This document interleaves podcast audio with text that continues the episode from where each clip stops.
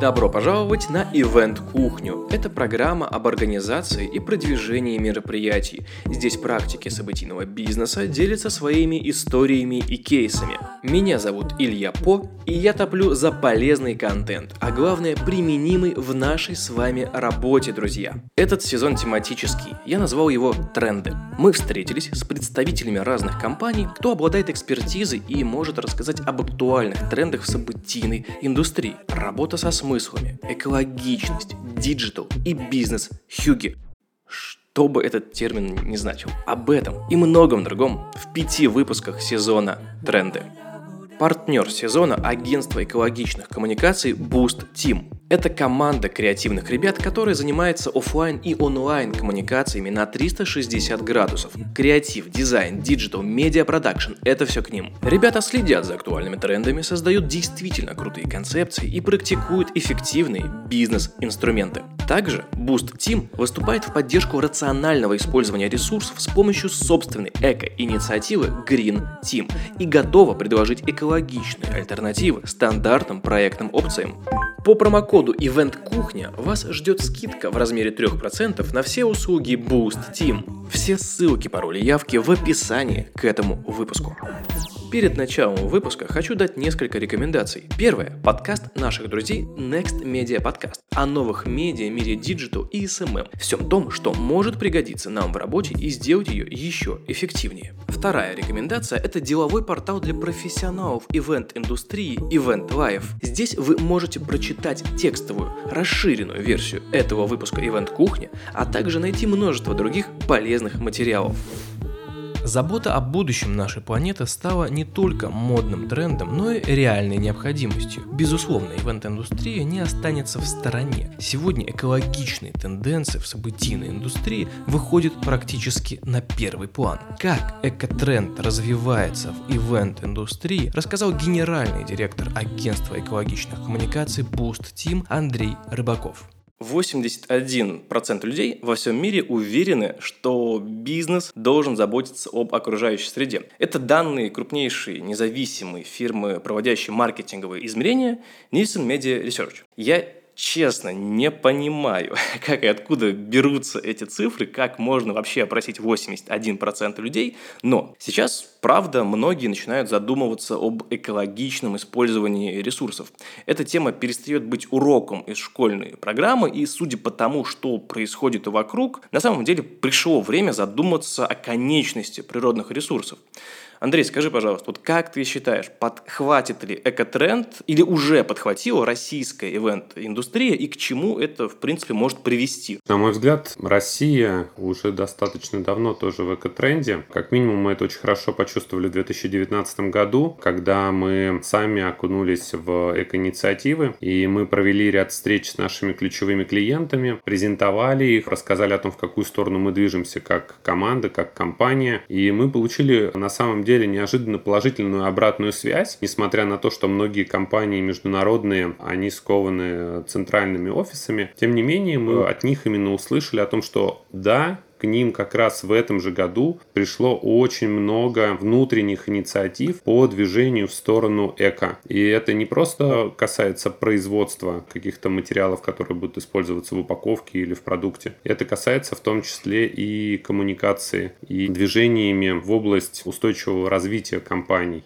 Поэтому экотренд, мне кажется, он как и в России, так и во всем мире сейчас на достаточно высоком уровне, на хайпе находится. В нашей стране развитие эконаправления в индустрии происходит все-таки с оглядкой на западный рынок, или же мы идем своей дорогой и учиться можно и у нас? В целом рекламная индустрия в России развивается достаточно динамично, но при этом достаточно большая часть международных компаний переносит практики, в том числе и в Россию. И российский рынок не дремлет, очень серьезные кейсы реализуются здесь у нас. Мы постоянно смотрим, анализируем на то, что происходит в России, на то, что происходит э, в мире. Даже, наверное, стараемся смотреть не только на то, что было, а на то, что будет происходить. Мы, например, сейчас понимаем, что в рамках Олимпиады, которая запланирована на 2021 год в Токио, вся мебель для спортсменов будет производиться уже из картона. Она соответствует всем стандартам, она выдерживает достаточно большие нагрузки И на наш взгляд это как раз пример уже глобального использования вторичных материалов и прививания определенных принципов всем поколениям, потому что за Олимпиадой следят люди разных возрастов.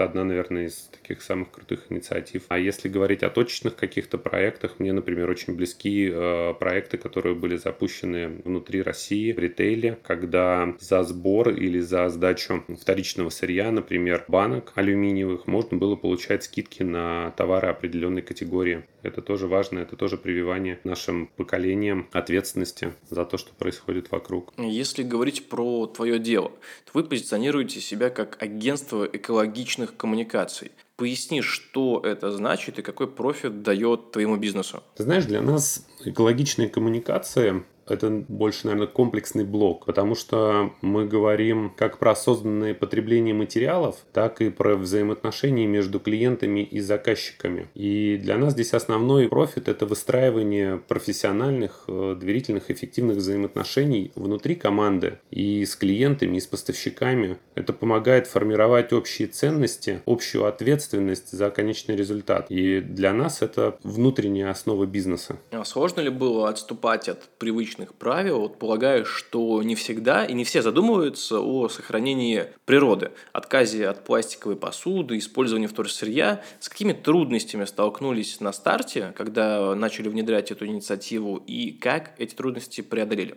Мы столкнулись с ситуацией, того, э, что настало время, то есть, в принципе, всему свое время, да, а сейчас пришло как раз наше время. И люди очень сильно выросли, они по-другому стали относиться к тому, что происходит вокруг. И мы даже нигде не встретили никаких барьеров. То есть мы больше встретили открытость и понимание и желание содействовать и участвовать. Все наши клиенты просят предлагать им несколько вариантов смет. И именно это мы делаем в своих проектах. То есть помимо общего расчета по стандартным материалам, которые, конечно же, более кост-эффективны, мы предлагаем по возможности заменить те материалы, которые возможно, на экоматериалы. И не всегда это срабатывает, потому что мы понимаем, что для клиента также важна цена, но тем не менее, где это возможно, это срабатывает. Мне кажется, это очень хорошее начало того, чтобы в целом компании перешли на многоразовое неиспользование каких-то материалов или на просто использование экоматериалов. А как вот грамотно сделать этот переход и как начать, в принципе, потреблять ресурсы разумно, но при этом не отказываться от брендированной продукции? Продукции, которая является неотъемлемой частью любого ивента. Не стоит от чего-то отказываться. Можно всегда посмотреть какой-то альтернативный вариант. У всего есть альтернатива. Просто ее нужно более детально прорабатывать. Да, наверное, это более глубокие затраты с точки зрения менеджмента, но тем не менее мы к этому готовы. Поэтому мы всегда можем предложить альтернативу. Если говорить про экотренды, то ведь это не только про заботу об окружающей среде, но еще и про экологичные отношения между клиентами, агентствами и поставщиками. Какой принцип лежит в основе таких отношений? Мы вкладываем в это следующее понятие, наверное. Экологичность любых отношений складывается из поддержки и помощи. Так и мероприятие напрямую зависит от прозрачности и своевременности коммуникации между заказчиком и агентством. Это своевременное определение таймлайнов, фиксация зон ответственности внутри команды, на стороне заказчика. Если грамотно подходить к этому вопросу, это помогает избежать дополнительных трудозатрат в реализации проекта. И, как показывает практика, хорошо спланированный проект – это 99% успеха. Поэтому экологичность э, отношений всегда дает положительный результат. А увеличивается ли сейчас спрос на подобные мероприятия и что ждут заказчики, когда просят сделать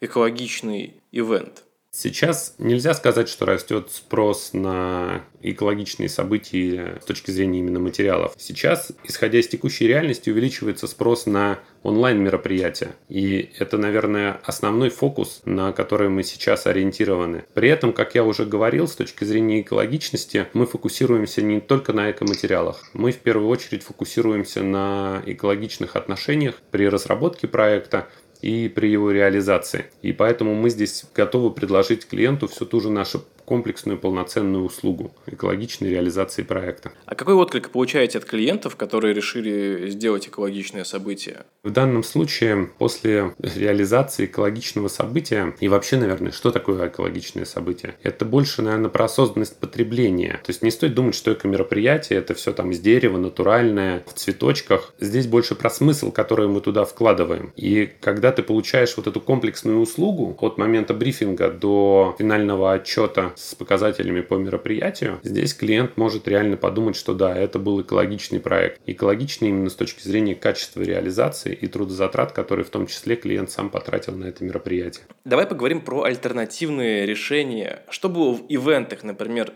10 лет назад и что стало сейчас? Допустим, использовали пластиковую посуду, теперь ходят со своей. Какие предложения по организации и оснащению в том числе появились в индустрии сейчас? Я бы разбил этот вопрос на два блока. Первый технический. Основное отличие, наверное, мероприятий, которые делались 10 лет назад, это то, что происходит сейчас. Это возможность и доступность вторичного использования конструкций и любых материалов, которые задействованы при реализации проектов. Это первое. А второй блок касается, наверное, текущей реальной ситуации того, что происходит на рынке, если мы говорим про сейчас. И я бы отклонился, наверное, от экоматериалов именно в сторону digital. Сейчас и завтра будет актуален онлайн. Мы все в этом живем. Даже сейчас мы с тобой пишемся там по онлайн. И это самая наглядная трансформация индустрии, и она абсолютно безвозвратная. То есть мы понимаем, что ивенты частично трансформируются в онлайн. И здесь плавно тогда перейдем к вопросу о трендах. Вот как будет развиваться экотренд в ивент-индустрии дальше? Давай заглянем немножечко вперед. В моем понимании и глядя на то, как трансформируются компании, как трансформируется продукция компаний, я понимаю, что даже благодаря онлайн мы сэкономим очень большое количество ресурсов. Это факт. Потому что для проведения мероприятия по запуску любого продукта нам достаточно описать то, что будет происходить на экране людей или в шлемах виртуальной реальности. Нам не нужно для этого создавать огромное количество декораций, неважно, они вторично используются или первично. То есть, мне кажется, это наше основное будущее. Никто, конечно, не исключает офлайна, потому что Люди еще не привыкли жить в виртуальной среде, но тем не менее, это будущее индустрии, оно неизбежно, и мы в него сейчас очень полноценно и поэтапно вливаемся. Блиц – партнерская рубрика, которую мы делаем совместно с агентством экологичных коммуникаций Boost Team. Я задам несколько вопросов гостю, на которые он быстро должен дать ответ. Первый вопрос. Как сделать мероприятие экологичным в плане коммуникации и организации? С точки зрения коммуникации и организации важны отношения. Отношения, которые складываются между заказчиком, агентством и поставщиками, которыми агентство управляет. И здесь в первую очередь э, важна заинтересованность всей команды в достижении стопроцентного конечного результата. Мы в случае подготовки и реализации проектов всегда отталкиваемся от плана. От плана грамотного распределения задач, распределения зон ответственности. Не стесняемся напоминать нашим клиентам о том, что они должны вовремя также отрабатывать свои блоки. И это позволяет давать очень высокий э, результат при реализации проектов. Второй вопрос. Назови лучший экологичный кейс, на твой взгляд? Мы в том году, например, сделали очень успешный кейс э, Battery Cup Arena. С креативом по этому кейсу к нам пришел сам клиент, компания Sun и мы для них реализовали проект, который вошел в шорт-лист в э, Каннах. Смысл этого проекта и вообще идеология этого проекта заключалась в том, что клиент решил переработать все пластиковые стаканчики, которые использовались на чемпионате мира по футболу, и из этого пластика было произведено футбольное поле, которое мы впоследствии установили на стадионе Shift и сделали там открытие этого футбольного поля. Вот один из примеров очень серьезной эко-инициативы по вторичному использованию материалов. Третий вопрос.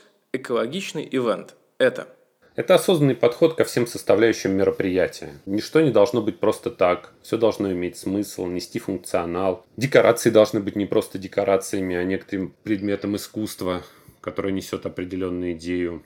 Используемые материалы – это экоматериалы или перерабатываемые материалы. Обязательным условием также должна быть утилизация декораций, передача не на свалку, а в агрегаторы, который дает этим материалам вторую жизнь. Новая рубрика в нашем подкасте «Корона». Ну, вы поняли, про что это сейчас будет. Я решил узнать у наших гостей, что они думают насчет сложившейся ситуации, как быстро можно адаптироваться под новую реальность, в какую сторону изменится событийная индустрия и, главное, можно ли рассчитывать на положительные изменения.